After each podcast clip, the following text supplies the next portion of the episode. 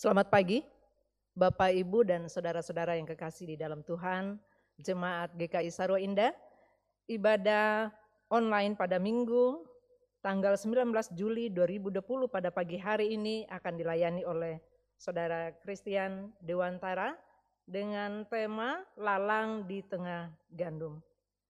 Mari saudara-saudara dan Bapak Ibu sekalian yang kami kasihi, mari kita mempersiapkan diri untuk memulai ibadah.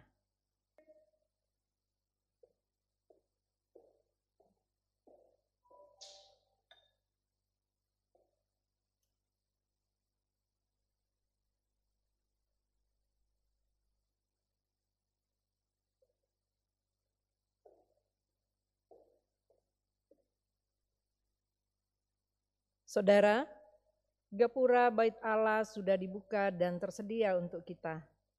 Mari kita bersama masuk menghadap hadiratnya, mempersembahkan hati kita untuk ditabur dengan firman Tuhan, seraya menyanyikan puji-pujian.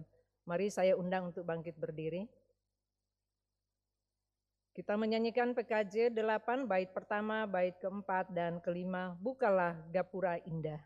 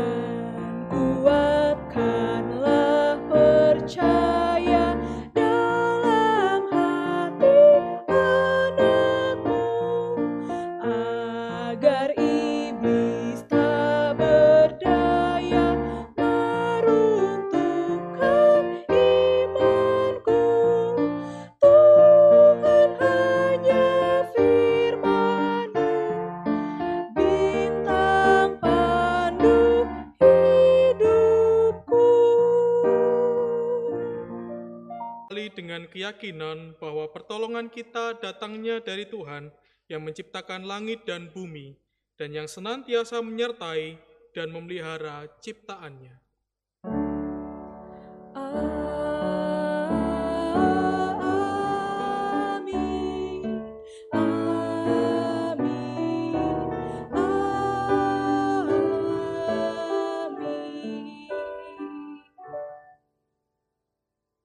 Tuhan beserta saudara sekalian. Dan beserta saudara juga. Silakan duduk. Saudara, apakah kita sering mempertanyakan peristiwa kehidupan dan campur tangan Tuhan di dalamnya? Mengapa Tuhan seakan-akan membiarkan si jahat tertawa gembira, sementara si benar menangis pilu? Mengapa si jahat seolah-olah hidup senang dan bahagia, sementara si benar hidup menderita? Si jahat dan si kuat menindas dan menekan si benar dan si lemah. Jalan yang benar tidak tampak berujung bahagia dan tidak terlihat membawa kelegaan. Banyak pula godaan dan jerat di setiap persimpangan jalan. Siapakah yang bisa bertahan? Siapakah yang cukup kuat melaluinya? Dalam kelemahan kita, mari kita berdoa memohon kekuatan supaya kita memenangkan perjuangan kita dalam hidup yang penuh kemelut. Hanya kepada Yesus saja, kawannya sejati, kita dapat bertelut. Jemaat, mari kita berdoa terlebih dahulu secara pribadi masing-masing dan saya akan menutupnya dengan doa pengakuan dosa.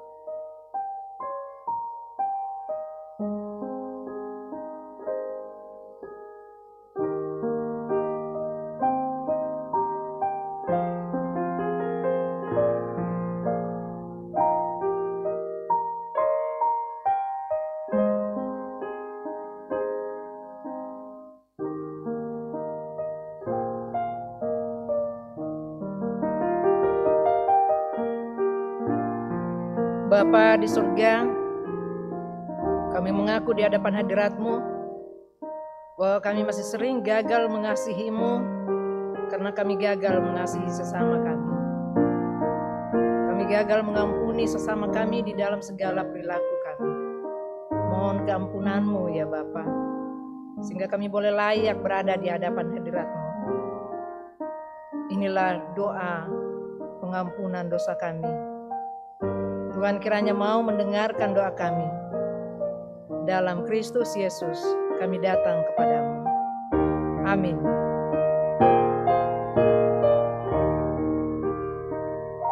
Mari kita menyanyi nyanyian umat dengan menyanyi dari Kidung Jemaat 453 bait pertama dan kedua Yesus kawan yang sejati.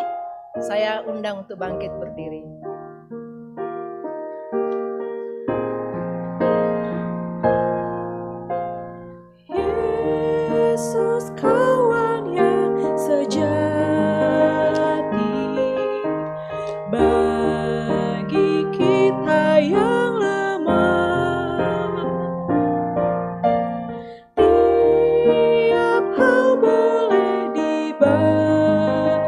what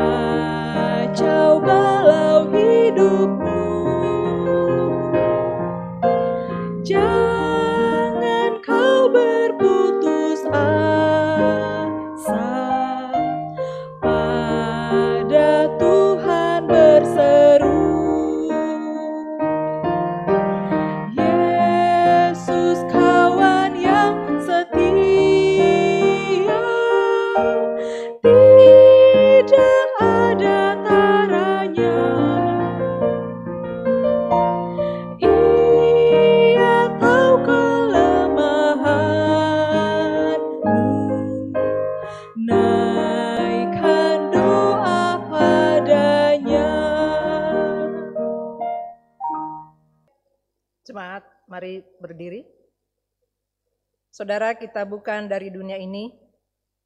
Oleh karena oleh karena itu dunia membenci kita dan terus berupaya agar kita jauh dari Tuhan seperti firman-Nya.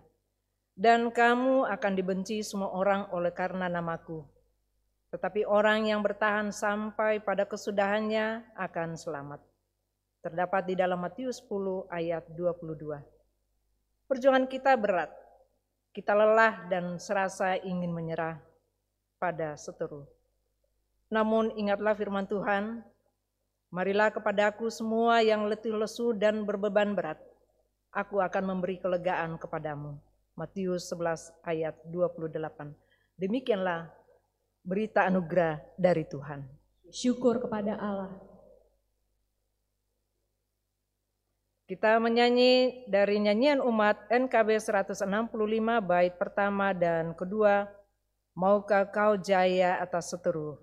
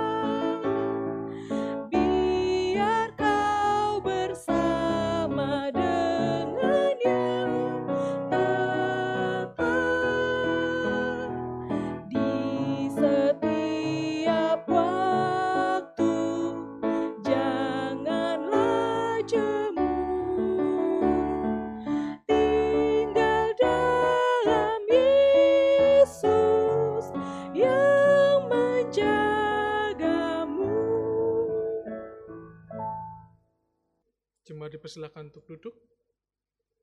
Mari jemaat sebelum kita merenungkan firman Tuhan, kita berdoa mohon pertolongan dan bimbingan Tuhan agar kita boleh merenungkan dan belajar firman Tuhan. Mari kita berdoa. Seperti pujian yang baru saja kami naikkan Tuhan, di dalam setiap waktu ketika kami tinggal di dalammu, Engkau senantiasa menjaga kami dalam setiap pergumulan atau hal yang mungkin saja membuat kami hidup tidak sesuai dengan kehendakmu. Kami pun percaya bahwa setiap pertolongan datang kepada kami. Engkau senantiasa hadir dalam kehidupan kami dan menjaga kami dan menjauhkan kami dari segala hal yang jahat. Dan bila sebentar kami pun juga akan merenungkan firman-Mu Tuhan, kiranya Tuhan menjaga, membimbing kami, dan menolong kami, agar setiap firman yang diberitakan boleh kami hidupi dalam kehidupan kami, menjadi lentera yang menerangi jalan kami. Inilah doa permohonan dan syukur kami Tuhan. Dalam nama Tuhan Yesus Kristus kami berdoa. Amin. Pembacaan Injil Yesus Kristus diambil dari Matius 13 ayat 24 sampai 30 lalu dilanjutkan ayat 36 sampai 43. Demikianlah firman Tuhan. Yesus membentangkan suatu perumpamaan lain lagi kepada mereka. Katanya, Hal kerajaan sorga itu seumpama orang yang menaburkan benih yang baik di ladangnya. Tetapi Pada waktu semua orang tidur, datanglah musuhnya menaburkan benih lalang di antara gandum itu, lalu pergi. Ketika gandum itu tumbuh dan mulai berbulir, nampak jugalah lalang itu. Maka datanglah hamba-hamba Tuhan ladang itu kepadanya dan berkata, Tuan, bukankah benih baik yang Tuhan taburkan di ladang Tuan?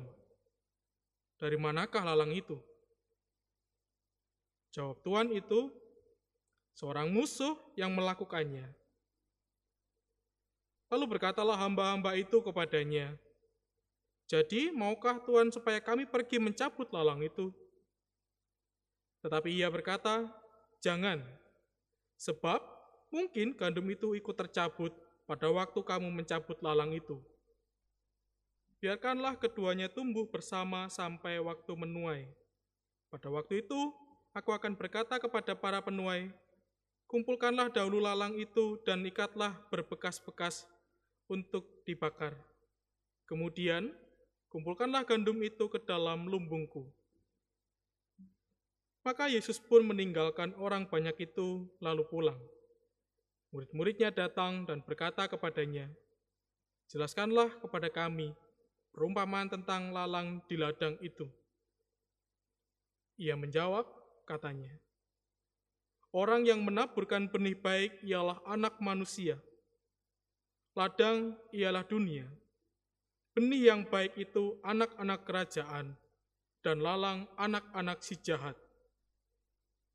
Musuh yang menaburkan benih lalang ialah iblis. Waktu menuai ialah akhir zaman dan para penuai itu malaikat. Maka seperti lalang itu dikumpulkan dan dibakar dalam api, demikian juga pada akhir zaman. Anak manusia akan menyuruh malaikat-malaikatnya, dan mereka akan mengumpulkan segala sesuatu yang menyesatkan dan semua orang yang melakukan kejahatan dari dalam kerajaannya. Semuanya akan dicampakkan ke dalam dapur api, di sanalah akan terdapat ratapan dan kertakan gigi. Pada waktu itulah orang-orang benar akan bercahaya seperti matahari dalam kerajaan Bapa mereka. Siapa bertelinga, hendaklah ia mendengar. Demikianlah Injil Yesus Kristus yang berbahagia adalah kita yang boleh membaca dan terlebih lagi merenungkan firman Tuhan. Haleluya.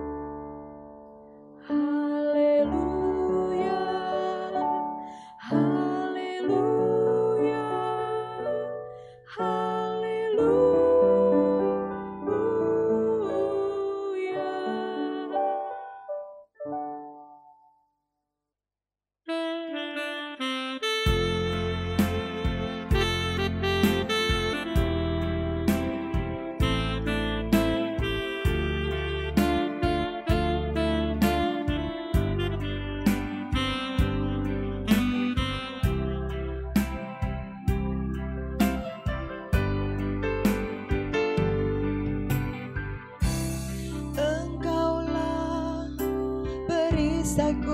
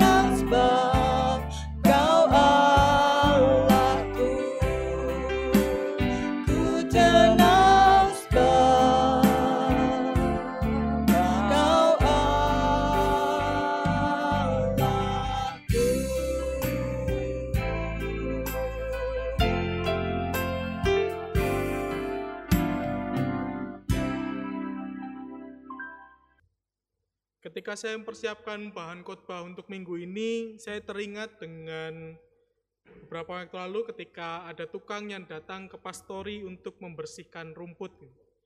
Kalau Bapak Ibu Saudara pernah datang ke pastori, ada halaman yang cukup luas dan di situ biasanya muncul rumput-rumput gitu. Nah, ada dua masalahnya jenisnya rumput nih. Yang satu memang ada yang sengaja ditanam, yang sebenarnya sudah mulai habis karena terkikis dengan rumput yang liar, tinggal sedikit di depan pintu utama pastori. Lalu juga ada bagian lain yang dipenuhi dengan rumput-rumput liar. Nah, ketika tukang ini bilang kepada saya, Mas, ini nanti kalau dipotong semua, kemungkinan rumput yang sengaja ditanam ini juga akan ikut terpotong. Saya bilang, ya sudah, enggak apa-apa, Pak. Yang penting bersih. Dia mengatakan, kan sayang, Mas. Ya mau gimana lagi, kalau enggak dipotong, akhirnya malah kelihatan kotor. Tapi kalau dipotong, ini nanti juga hilang. Sudah enggak apa-apa, yang penting kelihatan bersih saja. Nah, kenapa sih hal ini terjadi? Dan kenapa saling berkaitan? Ya karena kita tidak bisa memungkiri bahwa rumput ini hidup menempel di tanah yang sama, bahkan mungkin akarnya yang ada di dalam tanah pun juga saling berkaitan dan berkait kelindan. Nah, gandum dan lalang yang digambarkan oleh Tuhan Yesus sebagai perumpamaan tentang hal kerajaan surga pun juga demikian. Gandum dan lalang ketika saya searching di gambar di YouTube dan di Google, ternyata punya wujud yang mirip-mirip. Ada di ujungnya itu seperti menjuntai. Nah, kalau di lalang itu hanya seperti bunga saja, tapi kalau di gandum yang menjuntai itu menghasilkan bulir-bulir gandumnya. Dan ternyata dua tumbuhan ini pun juga punya siklus hidup yang mirip-mirip. Dan bahkan tempat hidupnya pun juga mirip-mirip. Ini menggambarkan bahwa Tuhan mengatakan hampir tidak ada bedanya antara gandum dan lalang. Dan inilah yang digunakan sebagai gambaran tentang anak Allah yang hidup di sekitar si jahat. Lalu apa yang mau dibedakan? Apa yang menjadi pembeda antara gandum dan lalang. Dalam Roma 8 ayat 14 dikatakan demikian, semua orang yang dipimpin roh Allah adalah anak Allah. Ini menjadi sebuah pembeda yang tegas ketika kita hidup sebagai gandum, sebagai anak-anak kerajaan, hidup kita pun bukan dipimpin oleh kita sendiri, tetapi roh Allah yang menolong, memampukan kita dan memimpin setiap langkah kehidupan yang kita jalani. Nah, itu berarti ketika gandum dan lalang yang berbeda, yang satu anak kerajaan, yang satu dari si iblis yang digambarkan dalam Matius tadi harus hidup berdampingan, itu berarti masing-masing kelompok khususnya yang dianggap sebagai gandum ini sebagai anak kerajaan harus menjaga diri. Nah, konsekuensi hidup berdampingan adalah potensi ikut berbuat jahat pun besar. Kalau melihat perumpamaan lagi, rumput di pastori yang tidak tumbuh secara sengaja, tumbuh secara liar, itu biasanya lebih cepat gedenya. Daripada rumput-rumput yang secara sengaja memang ditanam untuk membuat halaman terlihat lebih baik dan lebih bersih. Biasanya segala sesuatu yang liar, yang jahat, itu lebih mudah tumbuh dan menyebar. Ini menjadi sebuah hal yang patut kita waspadai. Lalu kenapa? Kalau misal memang kita ini anak kerajaan, Allah menyebut kita gandum yang merupakan wujud gambaran sebagai kita anak-anak Allah, lalu dibiarkan untuk hidup berdampingan dengan si jahat. Menurut saya ini bukan menunjukkan bahwa Allah membiarkan anak-anaknya, tetapi berbicara tentang memberi kesempatan kepada kita untuk bertumbuh dan berbuah. Allah pun kemungkinan besar juga memberi kesempatan kepada si jahat untuk bertobat ketika diberi kesempatan untuk bertumbuh. Nah, kalau misal gandum ini, diri kita ini yang belum tumbuh dan berbuah, lalu tiba-tiba dipangkas, itu berarti kesempatan untuk bertumbuh dan menjadi tumbuhan yang dewasa pun jadi hilang. Nah, yang menjadi persoalan sering kali orang mengatakan berdamai dengan kejahatan. Karena kita hidup berdampingan, ya udahlah kita berdamai dengan kejahatan. Cari aman. Tapi saya mengatakan yang lebih tepat bukan berdamai dengan kejahatan, tapi berjaga-jaga. Kalau kita berdamai, lama-lama kita pun mungkin akan jadi rumput liar. Dan kita pun akan bertindak jahat. Ketika kita mampu berjaga-jaga, seperti yang dikatakan dalam Roma tadi, bahwa hidup kita dipenuhi dengan roh, dan roh itulah yang menolong kita. Maka kita pun juga harus berjaga-jaga dalam kehidupan kita. Kalau kita melihat melalui gambaran ini, perumpamaan ini, gandum dan lalang itu hidup di satu tempat yang sama, di ladang yang sama. Yang Tuhan mengatakan ladang ini adalah dunia. Itu berarti sebenarnya kesempatan untuk bertumbuh itu sangat terbuka lebar. Kita bisa memakai segala sesuatu potensi, segala sesuatu talenta yang Tuhan berikan, baik yang ada di dalam diri kita maupun yang ada di sekitar kita, untuk bertumbuh terus dan berbuah. Nah, yang menjadi persoalan, banyak orang Kristen yang hanya sekedar mau bertumbuh jadi pohon gandum tanpa berbuah. Kalau orang di luar sana mengatakan Kristen KTP, atau kalau enggak kristal gitu, Kristen Natal, yang datang ke gereja dan beribadah hanya waktu Natal atau Paskah. Kita melihat bahwa banyak orang di sana memaklumi, ya sudahlah, Senin sampai Sabtu hidup duniawi, nanti minggunya aja yang beribadah. Yang penting kan kita sudah jadi gandum. Yang penting kan kita sudah masuk hitungan jadi gandum bukan lalang. Nah, kalau kita hidup seperti itu, siapakah yang bisa menjamin kita berbuah? Lalu, kalau gandum itu tidak berbuah, apakah dia akan masuk dalam pengirikan? Bisa jadi dia ikut dibakar.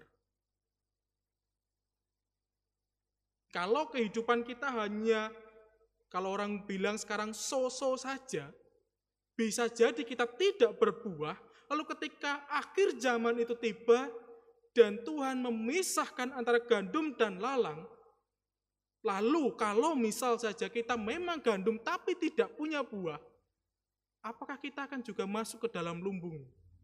Karena yang masuk bukan pohon gandumnya, tetapi bulirnya. Jangan-jangan kita ini malah ikut dibakar. Memang ketika dipisahkan, kita masuk menjadi kelompok dari gandum. Lalu ketika dilihat, oh buahnya tidak ada. Kita pun juga harus melihat tentang bagaimana kita bertumbuh dan menguasai dunia ini. Melalui gambaran yang terjadi di rumput di pastori itu kan, yang lebih banyak ini rumput yang liar. Dan rumput yang sengaja ditanam ini semakin hari semakin kecil jumlahnya, entah kenapa, apakah memang karena dia diimpit, lalu akhirnya tidak bisa bertumbuh dengan baik, atau memang karena sesuatu hal yang semakin menguasai dia yang mengambil nutrisi, potensi talenta yang ada di dunia ini, dikuasai.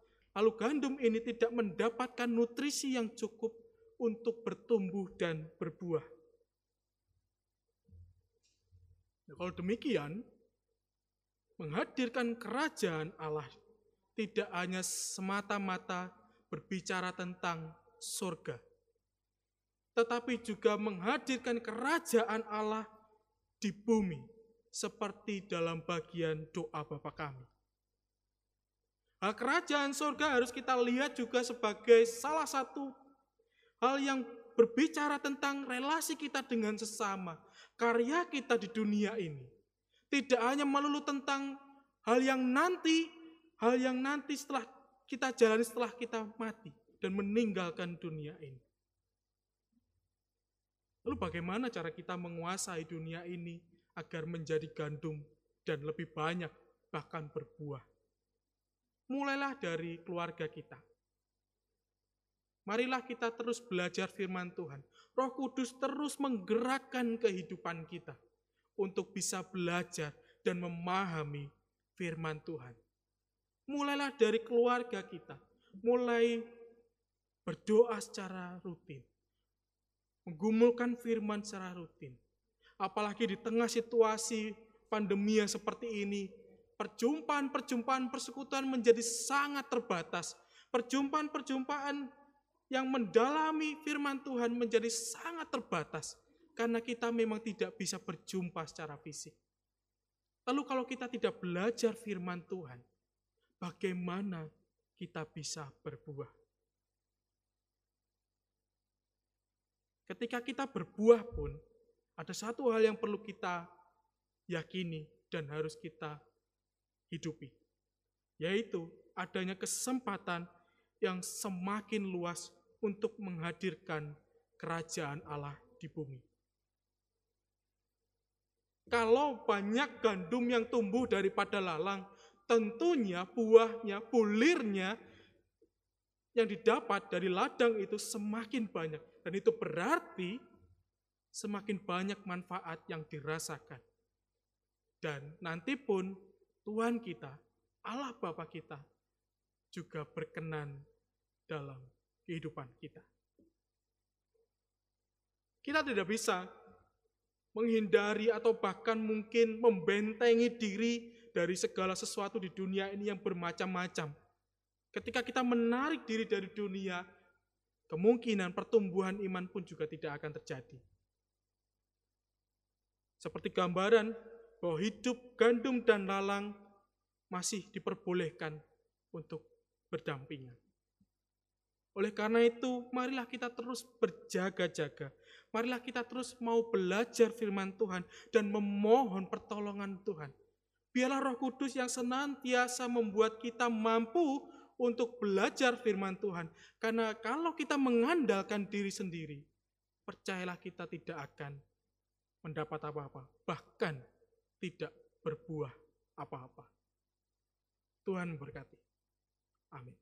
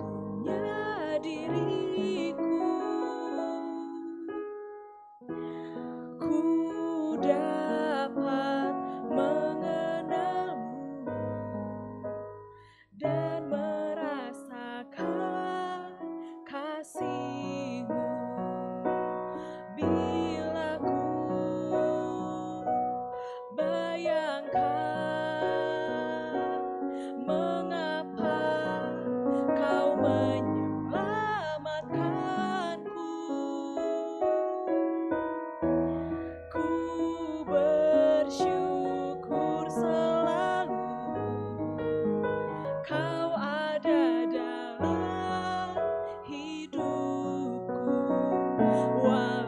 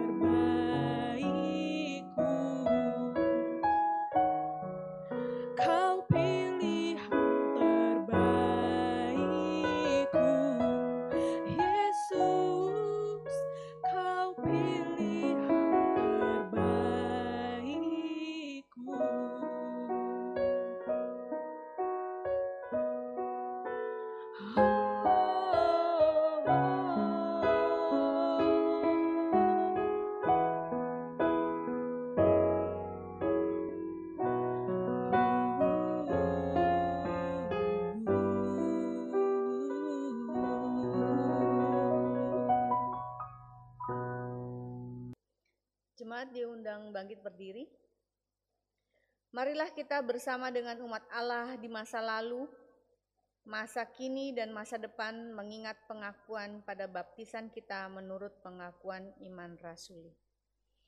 Aku percaya kepada Allah, Bapa yang Maha Kuasa, Khalik langit dan bumi, dan kepada Yesus Kristus, anaknya yang tunggal Tuhan kita, yang dikandung daripada roh kudus, lahir dari anak darah Maria, yang menderita sengsara di bawah pemerintahan Pontius Pilatus, disalibkan, mati dan dikuburkan, turun ke dalam kerajaan maut. Pada hari yang ketiga bangkit pula dari antara orang mati, naik ke surga, duduk di sebelah kanan Allah Bapa yang Maha Kuasa. Dan dari sana ia akan datang untuk menghakimi orang yang hidup dan yang mati. Aku percaya kepada Roh Kudus, gereja yang kudus dan am persekutuan orang kudus, pengampunan dosa, kebangkitan orang mati, dan hidup yang kekal. Jemaat dipersilahkan duduk kembali. Sidang jemaat yang dikasihi Tuhan, mari kita berdoa. Bapa kami di surga, jika kami masih boleh beribadah, walaupun melalui online, kami bersyukur ya Bapa, karena kami masih diberi kesempatan untuk boleh beribadah dari rumah kami masing-masing. Kami bersyukur untuk tempat ibadah di sekretariat maupun di Sekolah Nusa Indah. Kami bersyukur ya Bapak karena Tuhan masih mengizinkan kami dan melalui tempat ibadah ini kami boleh beribadah bersama-sama ketika kami boleh dikumpulkan di gedung ini. Bapak di sorga, kami berdoa untuk panitia pembangunan yang sementara bergumul untuk lahan yang ada di Nusa Loka. Bapak di sorga, di dalam pergumulan kami, kami percaya Tuhan menjawab doa kami tepat pada waktunya. Berikan kesabaran bagi panitia pembangunan, sehingga di dalam menjalankan tugasnya sebagai panitia di dalam mengusahakan segala urusan untuk izin pembangunan gedung gereja, kami percaya ya Bapak, berikan mereka kesabaran dan ketekunan, ketabahan, sehingga di dalam ketekunan, kesabaran, ketabahan, kami beroleh apa yang Tuhan sudah rancang buat kami dan kami merindukannya. Bapak di sorga, kami serahkan seluruh pergumulan jemaat untuk pembangunan gedung gereja dan yang sebelumnya didahului oleh surat izin dari pemerintah setempat. Terima kasih Bapak, inilah doa syafaat kami yang kami bawa dalam anakmu Yesus Kristus, Tuhan dan Juru Selamat kami. Kami melanjutkan syafaat kami Tuhan. Kami bersyukur untuk setiap saudara kekasih kami yang boleh berulang tahun pada minggu ini. Kami berdoa untuk Ibu Leni Purba Hutapea, Ibu Friska Yunita Sari Simarmata, Saudari Olivia Kandau, Saudari Fania Lisa Pangaribuan. Kiranya Tuhan senantiasa menganugerahkan kesehatan, berkat, dan juga Tuhan menyertai setiap pergumulan yang dihadapi oleh saudara-saudara kasih kami. Dan kiranya Tuhan juga senantiasa memberikan hati yang terus mampu bersyukur, karena mereka boleh bertambah usia dan penyertaan Tuhan boleh mereka rasakan di dalam kehidupan mereka. Dan biarlah kami juga sebagai saudara seiman dalam persekutuan boleh juga berdoa untuk pertumbuhan iman saudara-saudara kami ini. Tuhan kami juga berdoa untuk saudara kami yang sedang sakit dan dalam pemulihan. Kami secara khusus berdoa untuk Bapak Yonata Daily yang masih dirawat di Rumah Sakit Sariasi. Kami memohon kiranya Tuhan memberkati dan menolong setiap tenaga medis yang menangani Bapak Yonata Daily. Kami percaya Tuhan senantiasa campur tangan dan juga senantiasa menolong. Kiranya juga Tuhan mencukupkan segala kebutuhan akibat dari pengobatan ini. Kiranya Tuhan memberkati keluarga dari Bapak Yunata Deli. Kiranya Tuhan juga memberkati anak-anak yang mendampingi dan merawat. Kiranya Tuhan memberikan kesabaran dan ketabahan.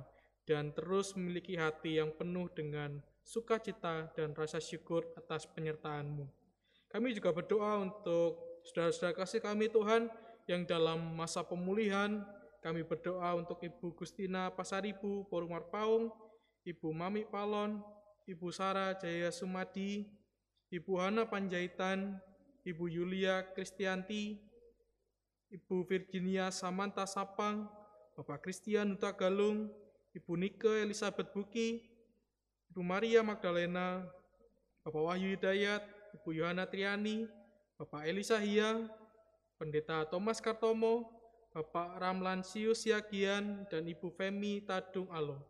Kiranya Tuhan menilik saudara-saudara kami ini yang masih dalam proses pemulihan, dan kami pun juga berdoa untuk setiap nama yang belum tertulis dalam warta kami, namun tetap tertulis di dalam hati dan pikiran kami. Kiranya Tuhan menyertai setiap proses pemulihan yang dijalani, Tuhan berkati alat medis maupun dokter atau obat-obatan yang dipakai oleh saudara-saudara kami ini untuk proses pemulihannya. Kami percaya Tuhan beserta dengan saudara-saudara kasih kami. Dan kiranya juga Tuhan menganugerahkan kesehatan kepada kami semua dalam masa pandemi ini. Kiranya Tuhan menjauhkan kami dari segala mara bahaya. Kiranya juga Tuhan memberikan berkat kepada kami yang cukup agar kami boleh menjalani kehidupan ini dengan penuh rasa syukur karena Tuhan menolong dan memampukan kami. Kami juga berdoa untuk pemerintahan kami Tuhan yang terus bekerja mengupayakan yang terbaik bagi rakyatnya. Kami berdoa untuk setiap orang, khususnya dalam gugus tugas percepatan penanganan COVID-19 ini, kiranya Tuhan menolong mereka memberikan kesatuan hati dan memberikan hati yang jujur dan kerelaan untuk mengerjakan segala tugasnya dengan baik demi agar seluruh rakyat Indonesia terjauh dari virus ini. Dan kami juga masih terus berdoa untuk setiap orang yang di luar sana yang terjangkit oleh virus ini, kiranya Tuhan menolong dan kepada setiap keluarga yang berduka, kiranya Tuhan mau menilik mereka. Dan kiranya dalam masa-masa yang sulit ini Tuhan juga memberkati kondisi perekonomian negara kami. Tuhan memberkati dan menolong setiap kebijakan yang telah ditetapkan oleh pemerintahan agar bisa menjadi sarana untuk kami boleh terus berjuang menghadapi pandemi ini dari segi ekonomi. Inilah seluruh doa kami Tuhan, yang kami alaskan dalam nama Tuhan Yesus Kristus yang telah mengajarkan kami berdoa demikian. Bapa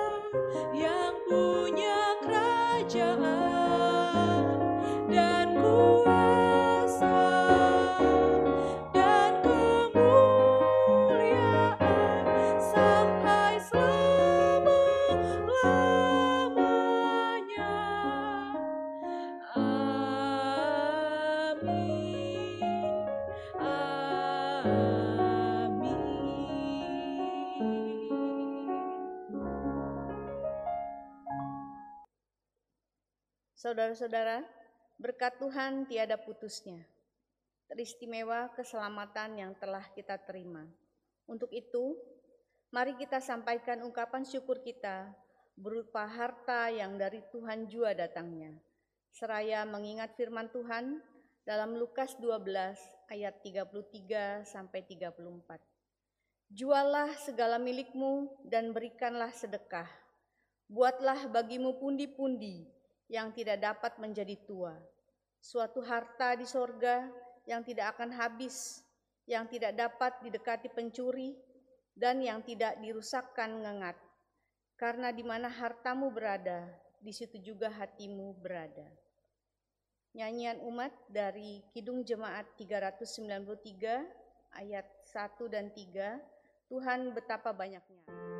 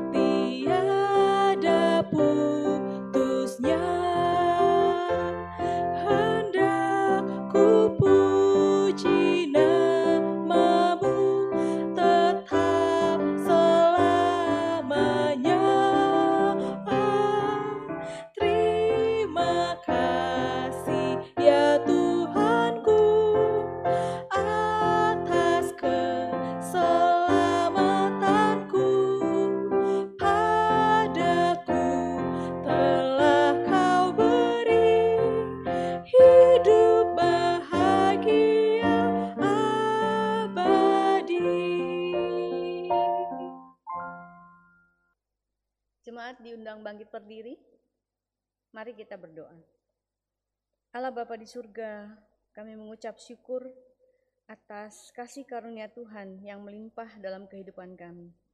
Kami mengucap syukur atas kesehatan yang Tuhan berikan kepada kami. Tuhan, kalau saat ini kami telah mengumpulkan persembahan kami, ini bersemua berasal dari Tuhan. Semua ini kami mohon Tuhan yang berkati,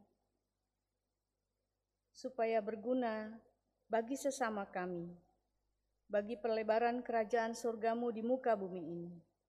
Ajar kami selalu untuk berbagi dan memberi tanpa ra- rasa takut kekurangan ya Tuhan. Itulah yang selalu Tuhan ajarkan kepada kami. Bapak, kami mau menyerahkan seluruh persembahan kami ini. Di dalam nama Tuhan Yesus Kristus, kami berdoa. Amin. Saudara, tidak mudah jalan kita menuju sorga, karena duri dan jerat lalang menghimpit kita. Biarkan Yesus yang memimpin jalan, supaya kita tidak sesat, dan di ujung jalan nanti kita dapat merayakan pesta. Karena itulah marilah kita berpesta, bukan dengan ragi yang lama, bukan pula dengan ragi keburukan dan kejahatan, tapi dengan roti yang tidak beragi, yaitu kemurnian dan kebenaran. Nyanyikanlah Kidung Baru 163, Tak Mudah Jalanku.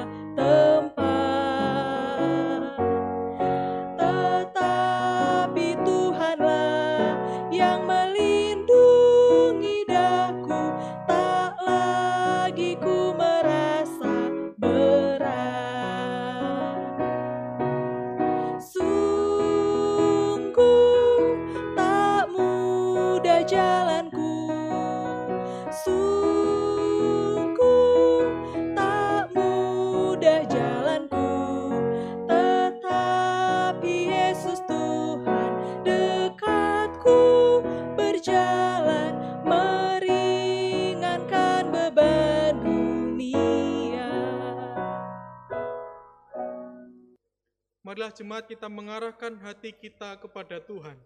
Kami mengarahkan hati kepada Tuhan. Jadilah saksi Kristus, Syukur kepada Allah, terpujilah Tuhan. kini dan selamanya. Marilah kita menerima berkat dari Tuhan.